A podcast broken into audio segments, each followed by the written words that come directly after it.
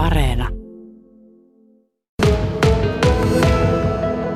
Kenttäsairaala on tuoreen kirjan nimi. Sen on kirjoittanut Tarja Tuominen, nainen, joka on ollut tuolla maailman kriisipesäkkeissä, sotatantereilla, erilaisissa katastrofeissa, sairaanhoitajan työssä aika kauan.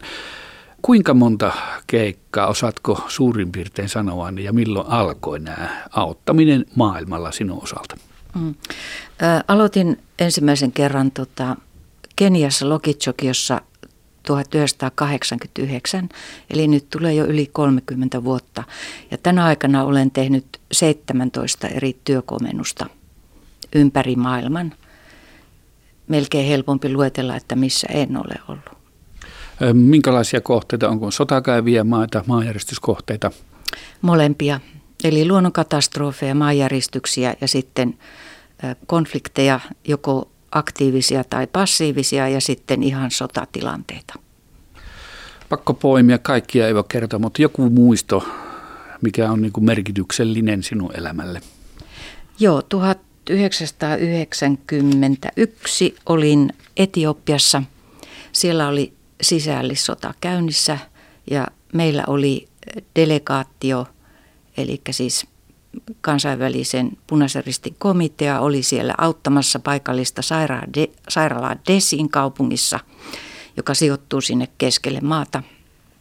Ja olin siellä kolme kuukautta, joka on tämmöiseen, tämmöiselle työkomennukselle, kun ollaan sodan keskellä ja, ja siellä leikataan siis haavoittuneita potilaita, niin kellon ympäri aika rankka ja pitkä aika.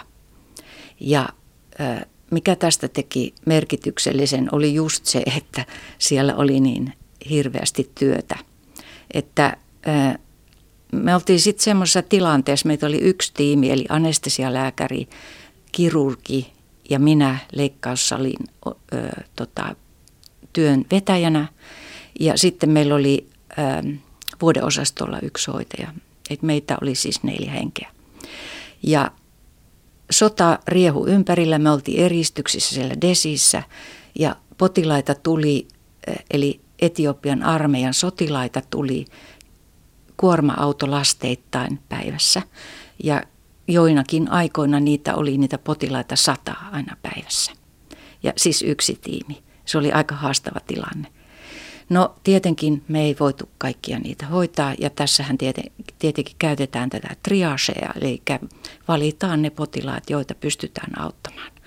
Ja osa potilaista sitten jatkomatkaansa Addis Abebaan ja niihin heidän omiin sairaaloinsa. No vähän päästä, kun me oltiin tätä tehty niin kuin siis melkein ympäri kellon, niin alettiin olla jo aika väsyneitä. Ja esimerkiksi meidän ruotsalainen anestesialääkäri kerran pyörtyi väsymyksestä kesken leikkauksen, jolloin minun piti sitten, mä olen myös anestesiahoitaja, ottaa tota, se potilaan nukutus ö, omi käsiin niin kauan kuin tämä lääkäri sitten virkosi sieltä. Nostin hänen jalkansa sinne seinään vasten ja sitten kun hän oli vironnut, hän pystyi jatkamaan taas.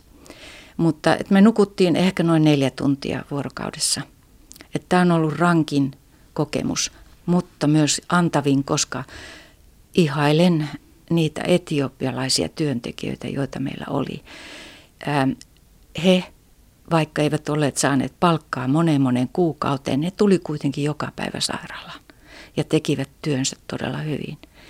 Ja koulutin heitä ja esimerkkinä on esimerkiksi ähm, sairaalan siivoja, joka oli tottunut, että eipä niitä nyt saleja siivuta joka leikkauksen jäljiltä, niin kuin meillä täällä lännessä. Ja sitten kun puhuttiin tästä asiasta, niin hänestä tuli aivan esimerkillinen siivoja sitten sinne.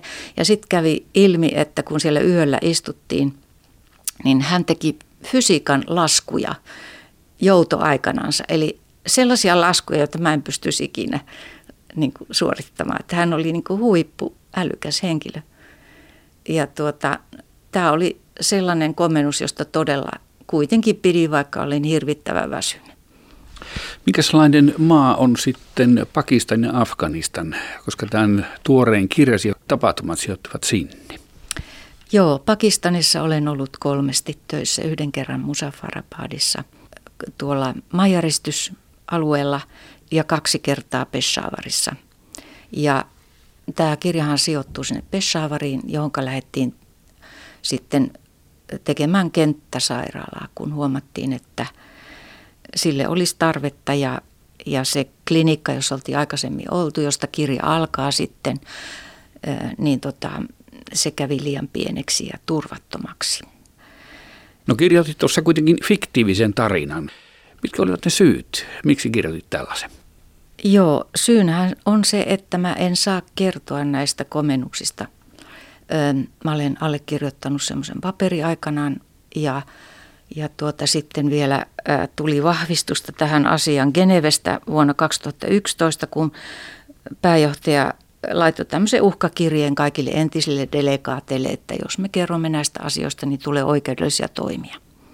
Ja syyksi hän mainitsi, että avunsaajien turvallisuus vaarantuu. Ja sin, siksi mä oon kirjoittanut fiktiivisen kirjan, eli tämä on sepitettä ö, suurelta osin. Siis nämä kulissithan on totta, koska mä olin siellä. No tässä tietysti huomio tämän luettuaan tämän kirjan, niin minulle ainakin tuli sellainen mieli, että iso ristiriita sen mielikuvan välillä ja mikä, miltä tuo todellisuus näyttää, kun voisi kuvitella, että ihmiset, sairaanhoitajat tai lääkärit, jotka menevät tuonne maailman sotatantereille tai kriisipesäkkeisiin ylipäätänsä, niin ovat sellaisia pyyteettömiä, ystävällisiä, rehellisiä ihmisiä, joilla suorastaan sädekehä on pään päällä. Mutta sitten tuo kirjan todellisuus on sitä, että ihmiset ovat hyvin kierroja, vallan haluisia kenties omine traumoineen. Sitäkö se on todellisuus? No siis avustusjärjestöt itse ja media ovat antaneet meistä sellaisen kuvan, niin kuin äsken kerroit sehän ei ole totta, koska me ollaan samanlaisia ihmisiä kuin kaikki muutkin. Ja tämmöisissä oloissa, missä me ollaan eristyksissä maailmasta jopa niin paljon, että joskus me emme voi niin kuin viikkoihin poistua sieltä omasta talosta mihinkään, koska turvallisuustilanne on heikko.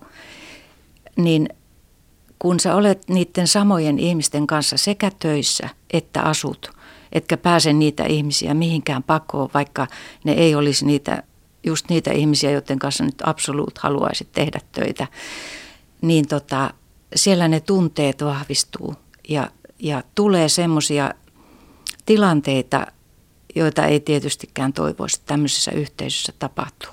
Mutta me ollaan vain ihmisiä. Ja mä, niin kuin mä olen kerännyt näihin hahmoihin sellaisia piirteitä, mitä mä olen joskus tavannut tässä 32 vuoden aikana työssäni. Ja no ehkä se sitten, kun se kulminoituu yhteen kirjaan, niin näyttää aika hurjalta. Mutta sitten kun kaikki ihmiset ei kestä tämmöisiä oloja siellä, että totuus on se, että jotkut tekee itsemurhankin – ja vaikka meillä on aina apua saatavissa, jos tulee mielenterveysongelmia, niin me voidaan soittaa Geneven tai Helsinkiin tai, tai sitten jutella delegaatiossa jonkun ammattilaisen kanssa. Niin tässä kirjassahan on yksi henkilö, joka ei halua tätä apua, eikä hän huomaa olevansa todella sairas. Eli hän sairastaa trauman jälkeistä stressisyndroomaa, niin kuin se suomeksi on, niin tota, kauheita asioita tapahtuu. Niinpä, ja tarinanahan tämä kirja, niin se oikeastaan niin kuin dekkarin puolelle jo lipsahtaa tuossa, ja murhakin siinä tuossa kirjassa sitten nähdään, mutta Miten mielestäsi, niin onko se todellisuus sitä, että joskus niin jopa vääränlaiset ihmiset hakeutuvat tuommoisiin töihin, joka on äärimmäisen haastavaa? No meitähän testataan esimerkiksi niin, että ennen kuin aloitetaan delegaattina, niin meillä on viikon tämmöinen kurssi, jossa meitä tarkkaillaan, että minkälaisia ihmisiä me ollaan. Mutta ehkä se ei aina riitä, että, että tuota, siinä voi niin kuin ehkä tämmöinen puutteellinen kielitaito tulla esille, mutta ei ehkä sitten niin kuin tämmöisiä luonteenpiirteitä. Ja monet ihmiset lähtee vähän väärin perustein tähän työhön, että joillekin on se, että ei ole saanut töitä kotona omalta alaltaan. Tai sitten, kun siellähän on muitakin kuin terveydenhuollon henkilöitä, että on logistiikkaa ja, ja on media-ihmisiä ja vaikka mitä. Niin lähdetään sitten sinne, mistä työtä saa ja monesti se on sitten tätä. Ja sitten on ihmisiä, jotka lähtee omia ongelmia pakoon. Esimerkiksi on avioero kotona odottamassa ja halutaan sitä väistää. Ja, ja silloin kun lähdetään jo valmiiksi ongelmien kanssa sinne, niin siitähän ei hyvä seuraa. No sitten yksi iso pointti tässä kirjassa taitaa olla se, että tuo kansainvälinen punainen risti, niin kenellä millä hyvänsä sitä omaa mainettaan pitää puhtaana, niin onko tämä todellisuutta mies? Yleisö, yleisö kuulee siitä, että nyt lähdetään Haitiin auttamaan tai nyt lähdetään tsunamiin auttamaan ja, ja torvet soi ja tehdään mediajuttua. Ja, ja tuota, mutta kerrotaanko, mitenkä se meni se keikka? Ei kerrota että aina ei mene niin kuin Strömsössä. Ja tähän on inhimillistä, koska ihmiset on mitä on. Mutta ei myöskään uskalleta tulla avoimesti. Ja jo tämä, että me ei saada kertoa näistä komennuksista, kertoo siitä, että ei haluta, että yleisö tietää, että mikä oli se laatu, mikä sitten loppupelissä saavutettiin ja paljonko käytettiin rahaa menikö jotakin ihan pieleen? No Tarja Tuovinen, kuinka paljon tämän tarinan Kaisassa on omaa kokemustasi? Ja tämä tarina päähenkilö Kaisahan tuossa niin tulee selkeästi väärin kohdelluksi. Onko itselläsi samanlainen kokemus? Onko sinua väärin kohdeltu? No tämähän alkoi tämä kirjan kirjoittaminen siitä, että mulle jäi Hermeksen siivistä, joka tuli 2016 yksi luku yli joka ei sopinut siihen kirjaan. Ja tämän ympärille lähdin kirjoittamaan sitten tätä kenttäsairaalaa. Ja tässä luvussa minä kerron, minkälaista nöyryttävää kohtelua sain Genevessä kahdelta henkilöltä. Ja missä mä olin, minut niin kuin latistettiin täysin, eikä mulla ollut mitään mahdollisuutta puolustautua, eikä paikalla ollut ulkopuolista henkilöä kuuntelemassa, kuinka se, se ristikuulustelu meni. Ja se jäi kyllä kaivamaan hampaankoloon. Niin se on minulle koettua, mikä on tässä kirjassakin. Tarja Tuominen, Miten sitä tavallaan pystyy käsittelemään sitä asiaa sitten, kun on tuolla maailman kriisipesäkkissä, vaikkapa nyt Afganistanissa tai Pakistanissa, kun siellä näet esimerkiksi nuoren tytön, niin kun tuossa tuon kirjan yhdeksänvuotias Aissa, hänet oli luvattu jo vaimoksi sitten Afganin johtajalle. Ja monia muita tämmöisiä surullisia tarinoita. Länsimaiselle ihmiselle varmasti hyvin vaikeaa sulateltavaa, niin miten sitä pystyy käsittelemään? Kovettaako jotenkin itsensä vai miten? Mä en ole pystynyt itseäni koskaan kovettamaan. Mä kirjoitan päiväkirjoja. Mä kirjoitan sinne, miltä musta tuntuu. Niitähän ei voi ääneen aina sanoa, paitsi ehkä niin kuin sille omalle tiimille. Ja minä itken herkästi, että, että jos minä koen jotakin – joka todella jär, järkyttää, niin kyllä minä saatan siinä itkeä tirauttaa. Mutta ei siitä nyt ole kauheasti ollut haittaa. Paitsi Taimaassa, koska siellähän ei saa näyttää tunteita, niin silloin se ei ollut oikea, oikea teko, mutta eipä sitä itselle kauheasti voi.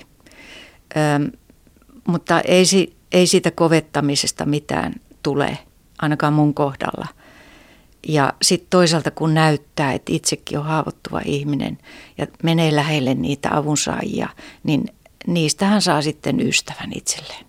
No minkälaisilla silmillä tai mitä ajattelet tämän hetken Afganistanin tilanteesta? Se on tuttua aluetta sinulle aikaisemmilta vuosilta. Taliban on taas vallassa. Joo, kyllä surullista ja tosi, tosi paha juttu, että näin kävi. Koska nythän taas mennään naisten asemassa siihen, mitä se oli silloin 90-luvun lopussa.